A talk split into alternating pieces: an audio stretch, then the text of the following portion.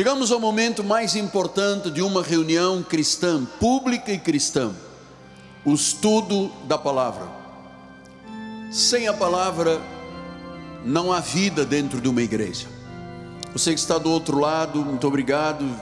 Aproveite agora estes próximos 55 minutos para estudar a Bíblia. Quero mandar um beijo à minha amada esposa. Está em casa com os nossos filhos, participando pelas mídias sociais e a todos que estão aqui no Rio, no Brasil ou em outros países, a minha gratidão por merecer a sua honra. Deus seja louvado. Abra sua Bíblia em Efésios 5, 25. Maridos, amai vossa mulher, como também Cristo amou a igreja e a si mesmo se entregou por ela.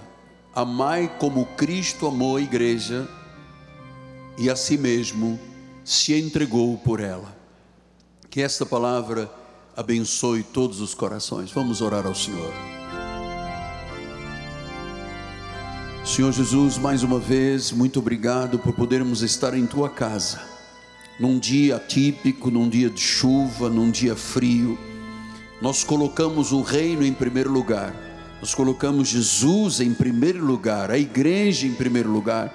Sabemos, ó oh Deus, que este nosso chamado envolve o congregar. Por isso estamos aqui congregando como corpo de Cristo para te adorar, para te exaltar, para que tu sintas o deleite neste ambiente espiritual, este ambiente que é teu. Tu aqui está um trono erigido, aqui estão os cabelos dos teus pés. É neste ministério, Senhor, que o teu coração está presente. Tu amas este ministério. Este ministério foi levantado pelo Senhor.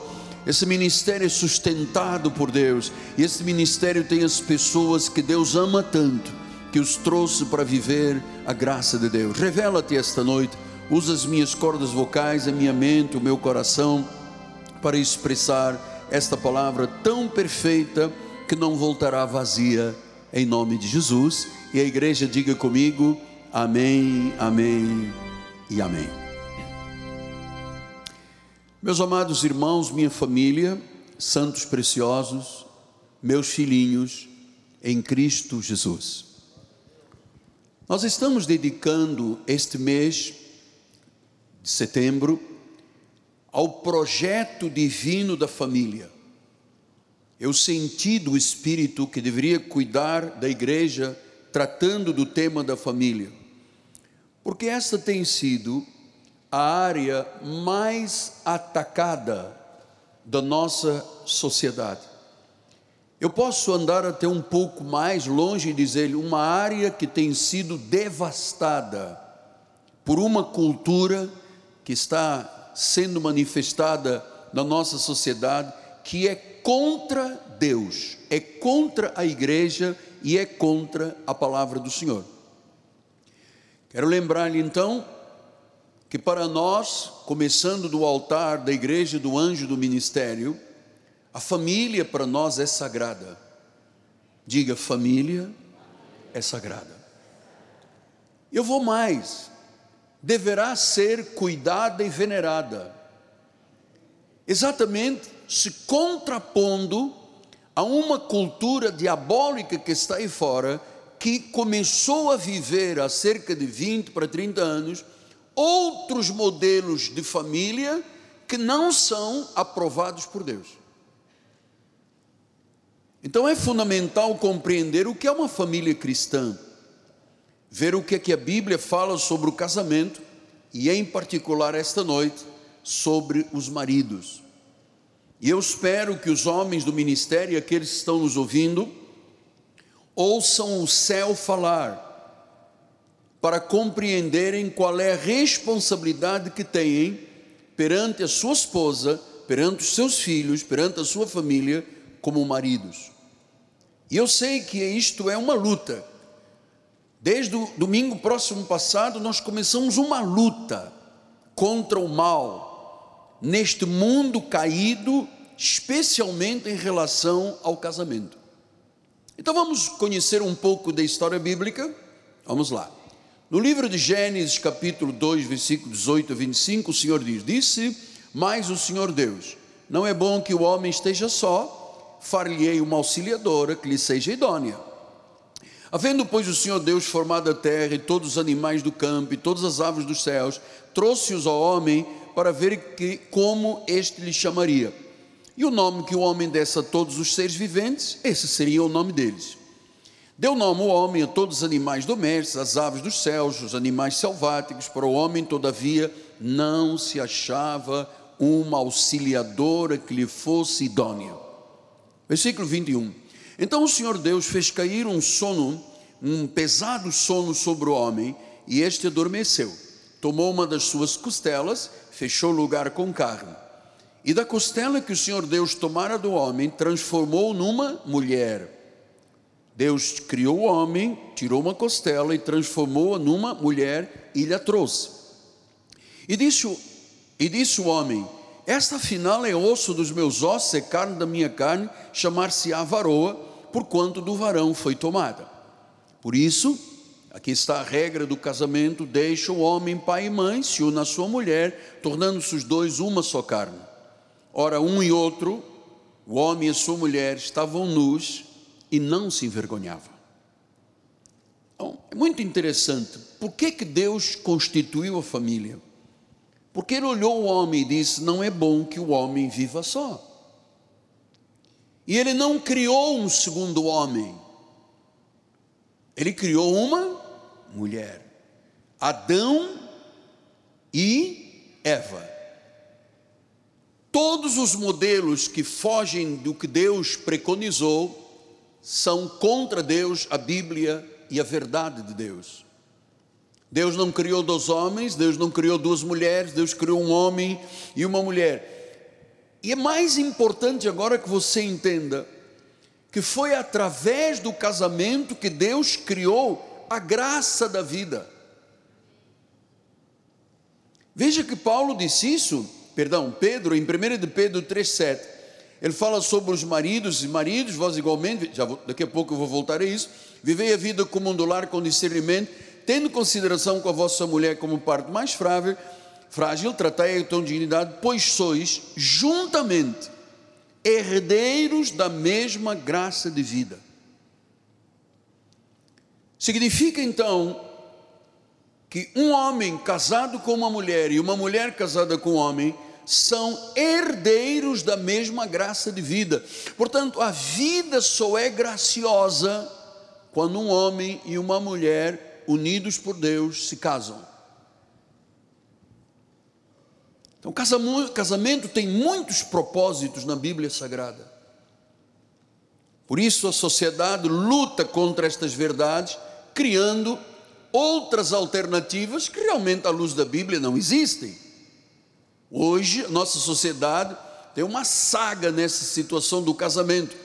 Já há casamentos poliamorosos, um homem com duas mulheres, uma mulher com dois homens, um homem com dez mulheres, isso tudo é contra Deus, é pecado e é errado.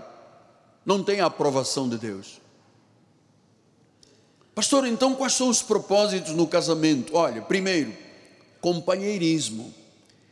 O Senhor disse: Eu falhei uma auxiliadora, ele está só. Eu vou lhe arranjar uma companheira de vida, uma herdeira da mesma graça.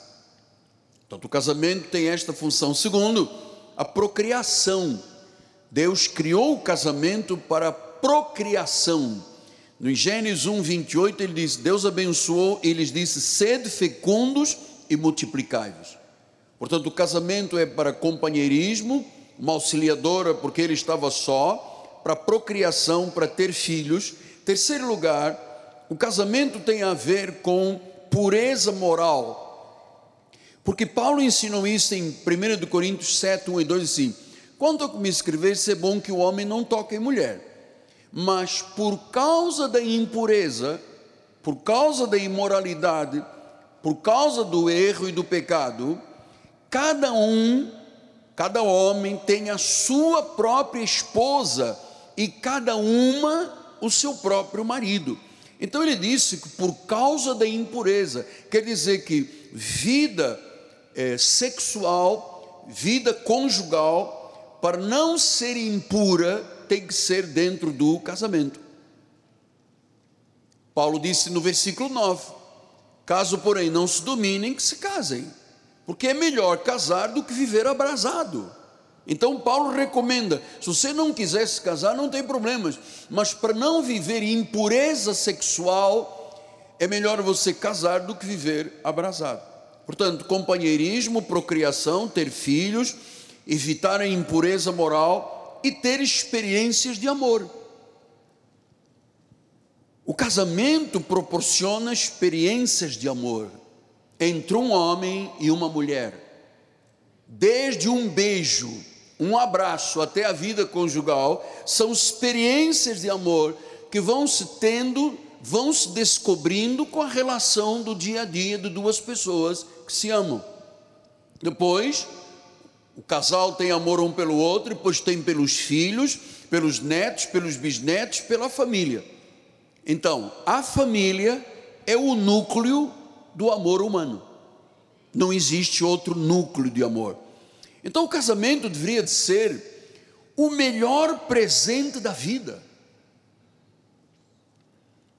Onde há amor entre duas pessoas, depois entre filhos, pais e filhos, filhos e pais, depois os ascendentes, os descendentes. Isso é muito lindo. Este é o projeto de Deus para o casamento. Projeto de experiências amorosas, procriação, amor, companheirismo. E veja que no versículo 25 de Gênesis diz: Ora, um e outro, homem e mulher, estavam nus e não se envergonhavam. Ou seja, na relação de um homem com uma mulher casados no Senhor, não há nada pervertido, é algo lindo, é a graça da vida, não há algo maligno numa relação entre um homem e uma mulher casados no Senhor. Agora, o que, que se passou?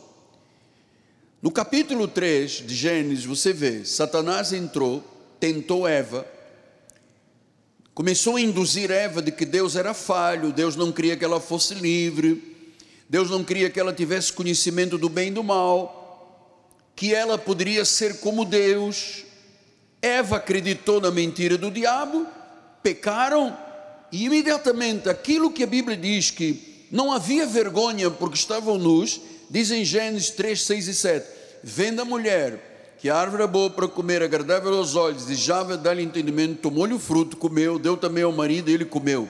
Versículo 7: Abriram-se então os olhos de ambos e percebendo que estavam nus, até agora não havia nada maligno nesse aspecto. Eles conviviam um com o outro na sua nudez e não havia pecado, não havia nada, não havia vergonha. Mas a partir do momento que entrou o pecado, eles perceberam que estavam nus. Versículo número 8. Vamos adiante, bispo. Quando ouviram a voz do Senhor Deus que andava no jardim na viração do dia, esconderam-se da presença do Senhor Deus, o homem e a mulher, por entre as árvores do jardim. Versículo número 9 chamou o Senhor Deus ao homem e lhe perguntou: Onde estás? E ele respondeu: Ouvi a tua voz no jardim, porque estava nu, tive medo e me escondi. Perguntou-lhe Deus: Quem te fez saber que estavas nu? Comeste da árvore que eu te ordenei que não comesses? Então disse o homem: Olha, a mulher que me deste por esposa, ela me deu da árvore e eu comi. Disse o Senhor Deus à mulher: Que é isso que fizeste? Respondeu a mulher: A serpente me enganou e eu comi. Então, a tentação lá do pecado original é que trouxe esse desastre para o que é hoje. E além, se você conhece a história um pouquinho, você sabe, em todas as culturas, a maioria das culturas, o casamento sempre se tornou um desastre. Adão e Eva se afundaram no pântano, na profundeza do pecado. A nudez, que era uma coisa tão linda entre os dois, trouxe vergonha, trouxe medo, trouxe engano, trouxe maldição. Diz o versículo número 16: E disse a mulher: Multiplicarei sobre modo os sofrimentos da tua gravidez, no meio de dores darás à luz filhos, e o desejo será para o teu marido, e ele te governará. 17. Então, e Adão disse: Visto que atendeste a voz da mulher e comeste da árvore que eu te ordenara que não comesse, maldita é a terra Versículo número 19 diz: Do suor do rosto comerás do pão, até que tornes a terra, pois dela foste formado, porque tu és pó e da terra ao pó tornarás. Então, o que é que você está compreendendo aqui? Deus criou o casamento, Satanás entrou no meio do casamento, gerou o pecado, gerou a tentação, e o casamento deixou de ser essa beleza que Deus criou para que as pessoas tenham experiências de amor, procriem, tenham, tenham vida conjugal, possam ser companheiros uns dos outros. Satanás veio contra o casamento, contra a mulher, contra o homem, e da inocência desse casal veio o pecado e a morte. Aí, se você continua lendo, só estou falando da origem do casamento, se você continua lendo o livro de Gênesis, capítulo 4 e os seguintes, você vê Deus reclamando de sexo pervertido, de adultério, de homossexualidade, de fornicação, de estupro, de prostituição, de incesto, de sedução, após a queda. Vidas e relações foram amaldiçoadas, até que Deus olhou um dia e disse: basta, mandou um dilúvio e só salvaram oito pessoas. Hoje se luta para encontrar o significado original do casamento. Nós, na nossa igreja, já demos vários cursos de casados em graça para ressignificar o casamento de muita gente. E nós sabemos que o significado original do casamento, com tantos ataques que a sociedade coloca sobre ele, começamos a viver valores invertidos da verdade. Então hoje existem influencers, existem psicólogos, psicanalistas, psiquiatras que tentam criar e ressignificar o casamento das pessoas, porque a maioria das pessoas no nosso país vive um casamento de desastre. Então, o nosso objetivo com esta série é que as pessoas encontrem o significado original do casamento: companheirismo, procriação, vida sexual. Isto que Deus criou para o bem-estar e a felicidade das pessoas. Então eu vou dizer aos maridos, porque esse trabalho hoje é dirigido aos maridos, uh, não resista ao que o Espírito Santo está lhe falando já. O ataque sobre o casamento e a família é cruel. Deus disse que o casamento de um homem e uma mulher é graça de vida. A sociedade disse que não. A sociedade não honra o casamento, acha o casamento irrelevante, dizem que o casamento é satânico e pecaminoso. Vem a igreja e diz: vamos restaurar os valores do casamento. Então, agora, o que diz a palavra em Efésios 5, 22? As mulheres sejam submissas ao seu próprio marido, como ao Senhor. Versículo número 20, 23.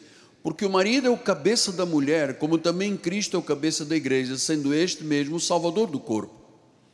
Como, porém, a igreja está sujeita a Cristo, se também as mulheres sejam em tudo submissas aos seus maridos.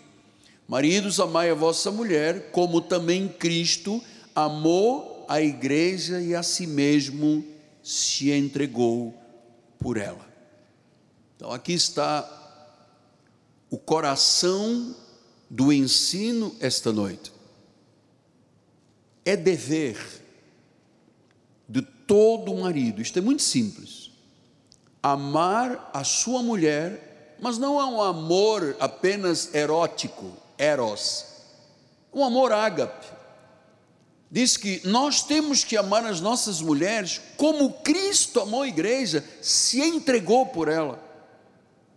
Isto é um dever que nós maridos temos. Aqui não está dizendo que o marido tem que exercer autoridade, dominação, submeter, comandar. E não está dizendo isso. O mandamento é este: maridos, amai as vossas mulheres. Este é o tipo de liderança que Deus quer dentro das nossas casas. Deus não permite um homem abusivo, autoritário, imprudente, duro, e cruel com a sua esposa. Deus não permite isto. O que Deus quer é um homem, um marido, que ame como Cristo, o amor puro e sacrificial, porque diz que ele se entregou. Maridos, amai a vossa mulher como Cristo amou a igreja e se entregou, se sacrificou pela igreja. Isto é um mandamento. Se os homens de Deus que me ouvirem esta noite aqui na igreja, pelas mídias sociais e nas gravações que depois serão colocadas nas nossas mídias, entenderem este simples mandamento: maridos, amai as vossas mulheres. Amor é algo nobre, é algo puro, é algo verdadeiro. Se os maridos amassem as mulheres desta forma, não haveria um divórcio na nossa sociedade. Um. Portanto, eu estou me dirigindo aos senhores esta noite, e também na postura de marido que eu sou, e de avô que eu sou, e de pai que eu sou, porque isto muitas vezes é esquecido, irmão. Amai as vossas mulheres como Cristo amou a igreja e a si mesmo se entregou por ela. Este é o único padrão alto de um casamento e obrigação de um homem, como Cristo. Amar como Cristo. Lembre-se que Jesus nos amou quando nós ainda éramos pecadores, éramos inimigos na carne, éramos rebeldes, não éramos amáveis, éramos até miseráveis espiritualmente. E Ele nos amou. Ele nos amou apesar das nossas falhas. Ele nos amou. Então devemos amar maridos, exatamente como diz o versículo 25: Maridos, amai as vossas mulheres, como Cristo amou a igreja e se entregou por ela. E no versículo 28 diz: Assim também os maridos devem amar a sua mulher como o próprio corpo. Quem ama a esposa, si mesmo se ama. Quem não ama a esposa significa que não se ama. E quem não tem para dar, não tem, não pode dar. Maridos, ame as esposas como a si mesmo. Então eu queria dizer aos irmãos da igreja que estão debaixo deste governo apostólico e profético, jamais ameaça sua esposa de se divorciar. Jamais. Não passe nenhum dia sem resolver os problemas que às vezes começam numa DR, discussão de relação. Isso se chama na prática briga. Não passe um dia, dois, três, quatro, sem resolver uma briga. Ceda, marido, ceda primeiro. Quando houver uma, um, uma dificuldade na relação, ceda. Não fique em cima do pedestal dizendo, eu sou rei da cocada preta. Ceda, desça do pedestal, não deixe o orgulho, não deixe o egoísmo, perdoe a sua esposa, peça perdão à sua esposa. Agora, nós não aceitamos neste ensinamento ameaças de divórcio. diz que o padrão é este, como Cristo amou a igreja. Algum dia na Bíblia Cristo se divorciou da igreja? Não. Pastor, mas a minha mulher, olha, amado, a Bíblia deixa claro: você tem uma esposa para viver a graça da vida. Se você casou como cristão, você sabe quais são as regras do casamento. Tem que ser duas pessoas salvas, duas pessoas da luz, duas pessoas da mesma fé. Tem que ter a aprovação da família de ambas as partes. Tem que ter a aprovação da igreja e da liderança da igreja. E o casamento deve ser feito dentro da igreja. Eu não entendo como é que as pessoas são salvas na igreja, é, são transformadas na igreja, a igreja faz tudo por elas e na hora de casar não casam na igreja. Eu acho que o casamento deve sim passar pelo templo da igreja. Pastor, mas eu tenho um caso especial. Ok, eu sempre digo: há casos e casos, estou estabelecendo a regra. A regra não fui eu que decidi, foi Deus. O casamento é no Senhor. Ele não disse o casamento é no buffet, diz o casamento é no Senhor. Então tem que seguir a regra bíblica. Então se criaram outros modelos que não são o que Deus ensina, pois as pessoas querem que sejam abençoadas. Nós estamos mostrando o que que a Bíblia diz. Casamento do Senhor. Olha, eu tenho uma sensação assim muito muito interessante. Às vezes nós vemos pessoas namoriscando, começando a namorar na igreja e todo mundo diz, pô, vai dar certo. Quando é que vai casar? Já marcou o primeiro filho? Quando é que será? Todo mundo, todo mundo tem um apelo positivo. Mas quando as pessoas, a sabedoria da igreja, começa a dizer, hum, hum, não deixe chegar a dois, é porque não é de Deus. Diz que tem que amar como Cristo amou. Esposa não é escrava. Esposa não é menos valia. Diz que o homem tem que amar como Cristo amou a igreja. Então nunca ameace de divórcio, porque no divórcio todos perdem.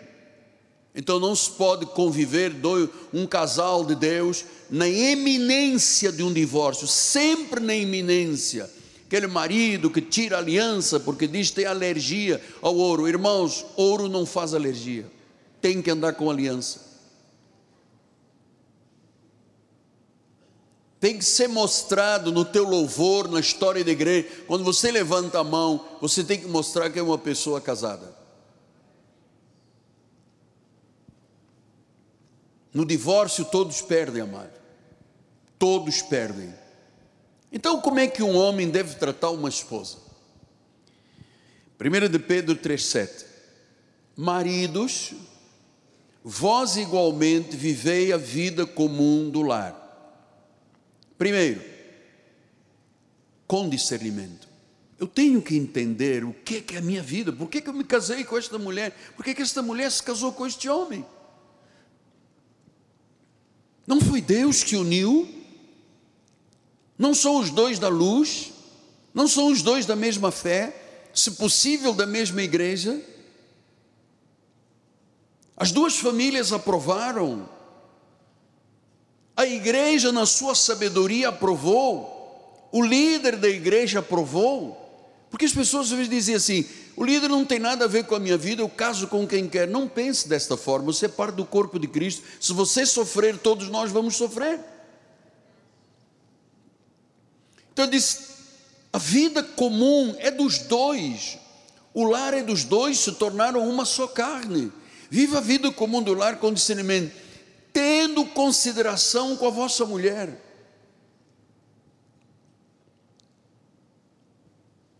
Ela é a parte mais frágil. Tem que ser, a mulher tem que ser considerada Amado, um homem que ama uma esposa tem que considerar a esposa uma princesa, uma rainha, o top da vida dele. Trate com dignidade, diz a palavra. Tenha consideração com a sua mulher, ela é a parte mais frágil. Trate com dignidade, pois sois juntamente herdeiros da mesma graça de vida. Então, amado, o casamento é uma herança da graça de vida. Porque se você não faz isso, diz a Bíblia, se interrompem as orações. Então, Deus está dizendo esta noite aos maridos: marido, considere a sua esposa, ela é a parte mais frágil, tenha consideração, tenha dignidade, porque você e ela são herdeiros da mesma graça. Senão, se você não tratar a tua esposa desta forma, tudo que você pedir a Deus estará interrompido. Ah, é porque o senhor não conhece a minha esposa. Deus conhece, e você conhece, e você sabe quem era a pessoa antes de se casar. Você quer ver uma boa esposa, veja como é que ela trata a mãe dela e a família dela. Uma moça que trate bem a mãe e a família, case ontem. Uma moça que não trata a mãe e a família bem, ela herda alguma coisa que vai levar negativo para o casamento. É por isso que as pessoas vivem brigando, se batendo, se arranhando, terminam num tribunal com um juiz que não é de Deus, batendo um martelo e diz: estão separados. É muito triste. Ele diz: trate com dignidade, trate com consideração. Ele não está dizendo domina a tua mulher, seja machista, seja insensível, seja independente. Ele diz consideração, compreensão, entenda os sentimentos da mulher, os desejos da tua mulher. Todos os meses, a maioria das mulheres tem problemas no período menstrual, tem um pouco de TPM, tem, tem o marido sabe que ao casar, casou com uma mulher que é, é, é um corpo, é uma vida, é um ser humano, que tem que ser amado com dignidade, porque a mulher é mais frágil, a mulher tem que ser protegida, a mulher tem que ser provida, a esposa tem que se sentir segura, tem que sentir a união. Por quê? Porque a Bíblia diz que quando você honra, você é herdeiro da graça junto. Tem que ter compreensão com as necessidades da esposa, tem que ter carinho, tem que dar força à esposa, segurança, são herdeiros da mesma graça. Isto é amar como Cristo amou a igreja. Vamos voltar lá em Efésios 5, 25, diz: Maridos, amai a vossa mulher como Cristo amou a igreja e a si mesmo se entregou por ela. Cristo se entregou. Quer dizer, quando um homem casa com uma mulher, tem que ter um amor abnegado, tem que querer a alegria da esposa, o bem-estar, a felicidade, a realização dos sonhos. Esse é o verdadeiro amor. O verdadeiro amor não é tirânico, é sacrificial, é como Cristo.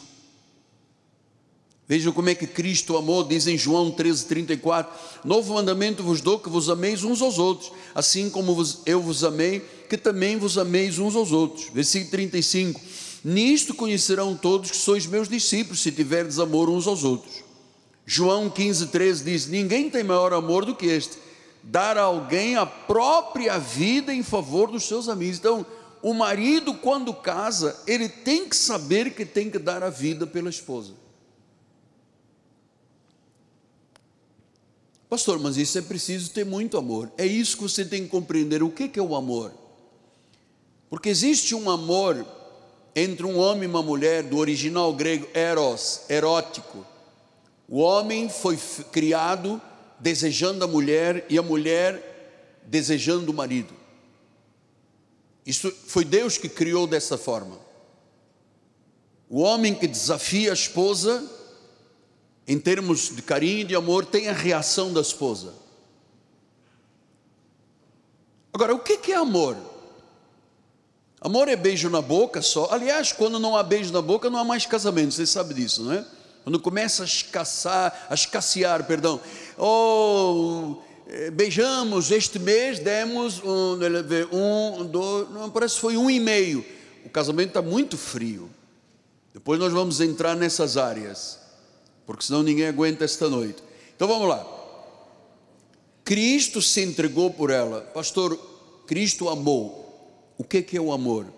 Eu vou lhe explicar o que é o amor. O amor é paciente. O amor é benigno. O amor não tem ciúme. Um indivíduo que ama uma mulher e uma mulher um homem não pode ter ciúme.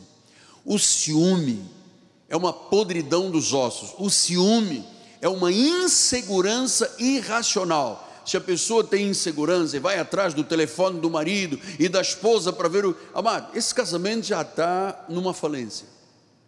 O amor é paciente, é benigno, não arde em ciúmes, não se ufana, não se ensoberbece, não se conduz inconvenientemente, não procura os seus interesses, não se exaspera, não se ressente do mal, não se alegra com a injustiça, mas regozija-se com a verdade. Tudo sofre. Isso é amor. Como Cristo sofreu, tudo crê, tudo espera, tudo suporta depois ele diz: o amor, se há amor desta forma, benigno, bom, que não busca interesse, que não se exaspera, que não é briguento, se esse é o amor, esse amor jamais acaba. Se amor não pode acabar. Não existe, ah, nós nos amamos tanto, mas o amor acabou, então nós vamos nos divorciar. É como uma irmã me mandou um postzinho dizendo: quando você tem um carro e você para o carro porque não tem gasolina, você joga o carro fora? O que, é que você faz? Bota gasolina mais. É isso, tem que saber. Se, se falta gasolina no teu casamento, não é para jogar fora a mulher ou o marido. Enche de gasolina. Toca o barco outra vez. Não erre diante de Deus, não quebre uma relação que foi Deus que estabeleceu. Carro com falta de gasolina não é para jogar fora. Se por acaso jogar fora, joga aqui no meu quintal. Mas eu vou ficar, eu vou botar gasolina e vou sair com o teu carro. É assim o casamento. O casamento tem altos e baixos, mas é assim que o marido deve amar a esposa. Não pode procurar os seus interesses, mas o da esposa junto. Tem que atender às necessidades da esposa, tem que alegrar-se com a esposa. Diz no versículo 21, sujeitando-vos uns aos outros no temor de Cristo. O casamento é uma sujeição de um homem com uma mulher, uma mulher com um homem. Versículo 26 diz: Para que a santificasse, tendo-a purificada por meio da lavagem da água pela palavra. Diz que o casamento tem que ser santificado pelo marido, tem que ser purificado. O marido tem que estar disposto a sacrificar pela esposa, ser um instrumento de Deus para santificar a esposa. No lar cristão não pode existir hostilidade do marido, ira, mas o marido tem que ser santificador da esposa.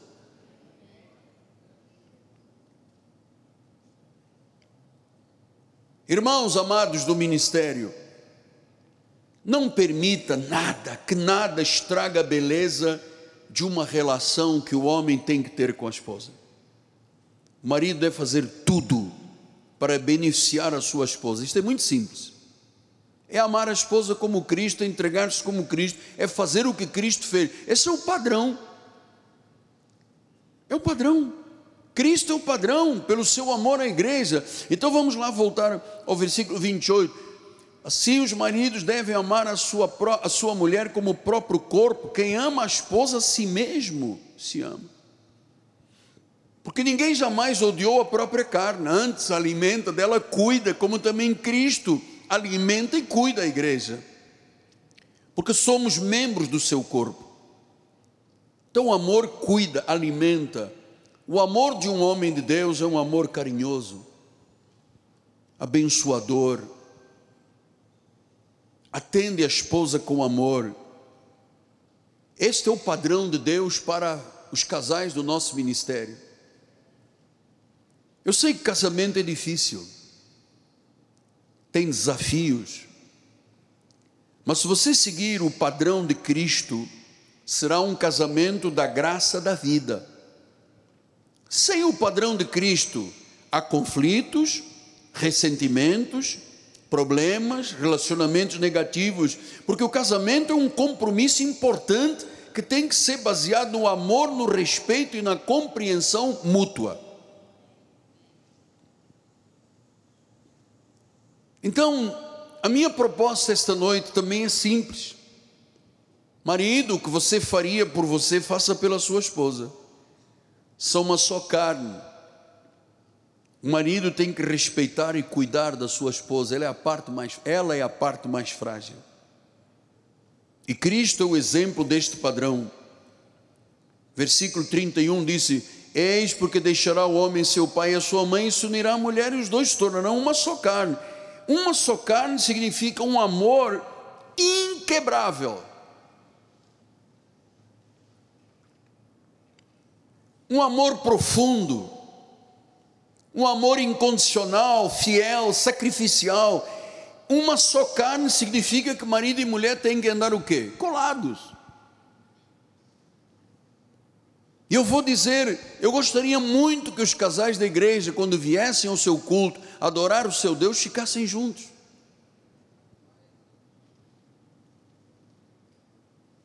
É muito importante. É muito importante que você dê testemunho dentro da sua igreja, dentro do seu santuário, que você ama a tua esposa, ela está do teu lado, ela é, ela é a, a bênção de Deus para você. A Bíblia diz: bebe dessa cisterna. Goza a vida com a mulher da tua mocidade. Ele disse: bebe dessa cisterna, não é para beber de outra cisterna, é para beber da cisterna do que Deus deu. A mulher da mocidade, a mulher que Deus preparou para você, é para que ela seja a tua auxiliadora idônea.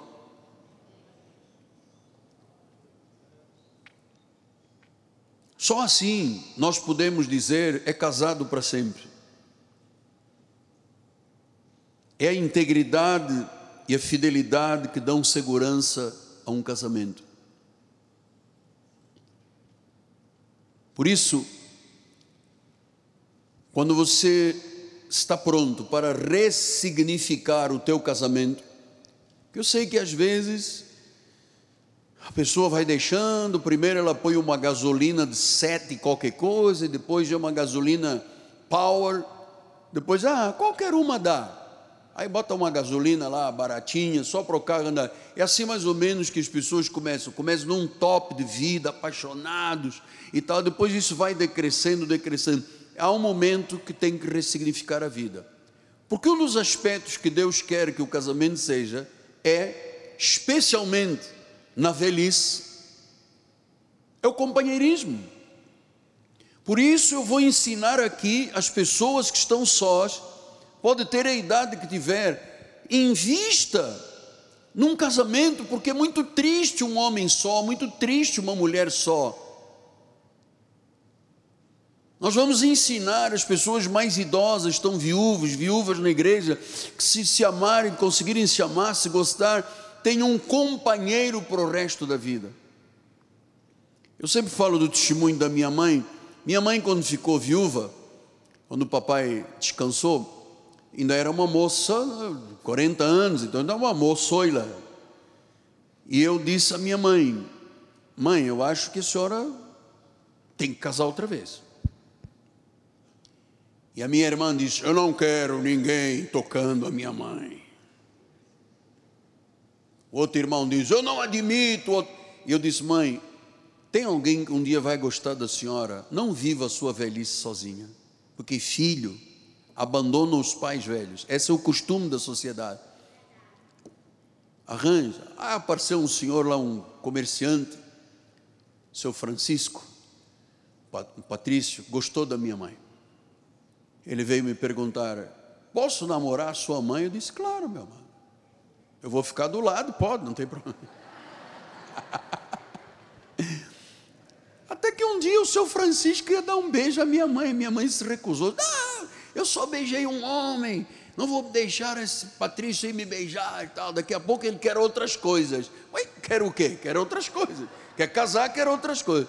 E a minha mãe morreu com 92 anos sozinha. Não, não quis viver no Brasil, não gostava de viver aqui. Faleceu dentro de um de um lar, que eu já contei isso aqui, outro dia uma senhora perguntou, por que, que o apóstolo fala tanto de cuidar dos velhos, por que, que ele não trouxe a mãe dele? A senhora ouviu uma mensagem de uma hora e meia, e vem perguntar um detalhe, esqueceu tudo que eu ensinei de bem, minha mãe não queria viver no Brasil, porque tinha os netos dela lá também, os sobrinhos, os filhos, os irmãos, ela queria ficar onde se sentisse melhor, foi por isso que eu não trouxe, mamãe veio aqui umas dez vezes ao Brasil, mas ela disse: Eu quero onde estão as minhas netinhas mais novas, eu quero onde estão a minha, minha filha. Ok, ficou.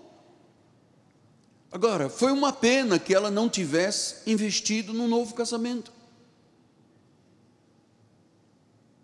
Pastor, mas o irmão vai arranjar um problema com algumas famílias da igreja. Perdão, mas eu quero o bem das pessoas. Uma, um homem sozinho dentro de casa, não tem Netflix que aguente. Cara cara vê todas as séries, o corvo branco, o corvo preto, o corvo amarelo, ele vê tudo, mas no fundo, no fundo, ele foi criado para ter uma mulher do lado. Pode ser uma mulher chata, pode ser uma mulher com unha com não sei de quê, mas o homem foi feito para ter uma mulher e a mulher foi feita para ter um homem do lado. Esse é Deus, quem deu, quem criou isso foi Deus. Então, é muito importante quando os casais da igreja tenham humildade, especialmente os homens esta noite, a humildade de olhar a esposa e dizer: Puxa, se eu não tenho sido esse padrão que o apóstolo pregou e que agora complicou a minha cabeça, deu um nó, nem sei se eu venho domingo, porque domingo vai ser mais pesado ainda. Então, é assim: olha a sua esposa e diz perdão, pô. Eu peço perdão, saio do pedestal, porque homem gosta muito de ficar no pedestal. Levanta o nariz, eu, sabe? Eu, é, eu é que banco você aqui em casa é escrava. Calça o meu sapato, bota a minha meia, dá o café na minha boca. Então a mulher vira escrava. Esse não é o projeto de Deus. O projeto de Deus é uma auxiliadora idônea. Então, ainda há tempo. Porque, irmãos, olha, é uma realidade. A gente dá cursos e cursos e aulas e aulas. Nós tivemos um ano inteiro aqui, o 2019 foi o ano da família. Prega, prega, prega, prega. Mas quando o indivíduo recebe a seta de Satanás na cabeça e começa a implicar que quer divórcio, quer divórcio, amado, nós não, eu vou tratar disso também futuramente. Não concordamos com o divórcio a não ser que haja um adultério comprovado, ou maus tratos, fome e necessidades dada por um incrédulo. A igreja tem que estender a mão a essa pessoa. Agora, acabou a gasolina do carro. Você chega aqui com uma BMW, um Audi, uma Mercedes, tuc, tuc, tuc, tuc, acabou a gasolina. Você olha para o teu carro e diz: Não quero mais saber de você. Eu vou deixar aqui no pátio da igreja você vai morrer de sede, nunca mais vou botar gasolina na tua. Você faz isso? Não. Sai com um potezinho, vai aqui embaixo, pega gasolina e volta. Às vezes, o que falta é o homem descer do pedestal e olhar para a esposa como a maior bênção que Deus podia ter dado a essa pessoa. Tem que baixar o nariz e baixar do pedestal, porque é muito sofrimento. Uma pessoa às vezes investe 10, 15, 20 anos numa relação e um dia o indivíduo diz: Vou-me embora. E sai porta fora, deixa filho, deixa tudo, depois pensão, é uma guerra no tribunal, depois não quer pagar, depois vai preso. É uma loucura, mano. Então nós queremos casamentos felizes. O amor que jamais acaba é o amor bíblico. O amor só de beijinho e de abraço acaba. O amor bíblico não acaba porque é tão bom quando alguém tem um homem olha para uma mulher e diz: Estou com você até a morte. E vice-versa. Não pensa o senhor que nós não tivemos aqui muitos problemas com esposas que bateram o pé, quero divórcio, quero divórcio, e foram embora. Nós não aceitamos isso. Claro, volto a dizer, há casos e casos, e eu sempre estenderei a mão à parte mais frágil, sempre.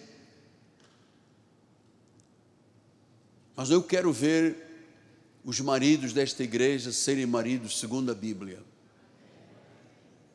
Eu quero, quando tivermos o, a grande festa dos casais da igreja, eu quero ver pessoas com o casamento renovado, ressignificado casamento, segundo a Bíblia Sagrada, o marido que santifica a esposa, não é isso maravilhoso?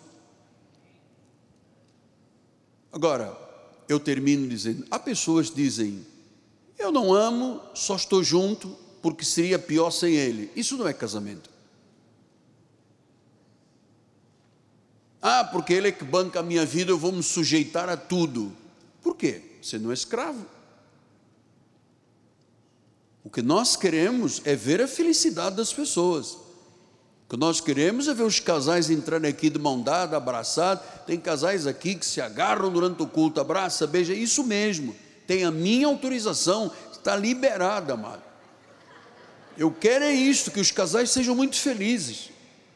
Porque triste é quando se abre um gabinete e a pessoa, depois que fez curso, depois que recebeu oração, ensinamento, diz: Eu vou me separar porque o marido não gosta de descer do pedestal. Eu estou aqui como marido também. Tem que descer do pedestal. Orgulho e vaidade numa relação não dão em nada, mano. e você achar o quê? Que numa segunda, uma terceira, uma quarta relação dá certo? Não dá. Se a pessoa leva maus hábitos e maus costumes para a sua relação, pode ter três, quatro, cinco, isso tudo vai atrás de uma herança. Ou então a pessoa tem herança da vida, que é o casamento na graça de Deus. Faça a sua parte, marido. Talvez você vá se surpreender há quanto tempo você não diz que ama a sua esposa. Há quanto tempo você não dá um beijo, nem que seja roubado. E não venha com selinho, sabe? Nós aqui não somos agência de correios. Selinho. Aqui não é agência de correio, aqui tem que ter beijo, beijo, abraço, abraço, vida conjugal. Ah, mas pastor, mas nós já somos de idade. Não tem esse negócio de idade, amado. Se o homem se cuidar direitinho, se a esposa se cuidar direitinho, não tem esse negócio de idade. Eu conheço aqui na igreja, coroa bem antiga e bem antiga senhora, os dois namoram, amado. Entram aqui felizes, domingo de manhã. Aí você vê um que entra, o marido senta de um lado, a esposa do outro. Isso não tem aprovação de Deus. Deus criou para companheirismo, Deus criou para procriação, Deus criou para pureza. Deus criou para experiências de amor. E as melhores experiências de amor são entre um homem e uma mulher, que não se envergonham. Porque o corpo, depois você vai estudar comigo, da esposa não é dela, é dele. O corpo dele não é dele, é da esposa. Cada um tem que satisfazer as necessidades do outro. Esse é o casamento bíblico. Pastor, mas nós já temos então, mas nós já temos então muita idade. Sejam amigos. Sejam companheiros. Sirva, cuide. É muito lindo ver uma mulher cuidada pelo marido. Marido que santifica a esposa. Bom, eu teria muito mais passar, mas já a hora já se venceu. Eu sei. Domingo estou aqui, nove da manhã e seis da tarde. Senhor Jesus, muito obrigado por termos ouvido a tua voz. Obrigado pelo teu grande amor, obrigado pela criação do casamento. Obrigado que porque preparaste uma mulher para fazer um homem feliz e um homem para fazer uma mulher feliz. Queremos ter grandes, boas novas de grande alegria com a mensagem que está sendo ministrada. Queremos ver casais ressignificando a sua vida. Queremos ver casais se entregando um ao outro com o amor da graça e eterno.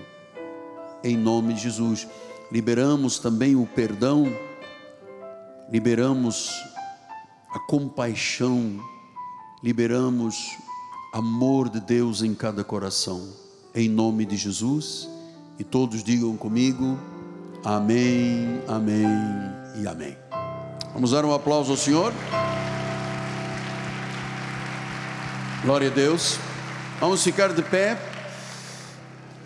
Filha, você gostaria de dar a bênção final? Venha cá minha diretora pastoral, minha filha amada, Bispa Cristiana. Amém. Levante suas mãos para o altar. Que a graça de nosso Senhor Jesus Cristo, o amor de Deus e as doces consolações do Espírito Santo estejam para sempre em nossas vidas. Damos ordens aos anjos de Deus que nos guardem e livrem todos os nossos caminhos. Chegaremos em casa em segurança e teremos um resto de semana abençoado em perfeita vitória e aqueles que têm a família bendita, que lutarão, não desistirão das suas famílias e retornarão no domingo para servir a Deus com sua família, digam amém. Amém. amém. E amém.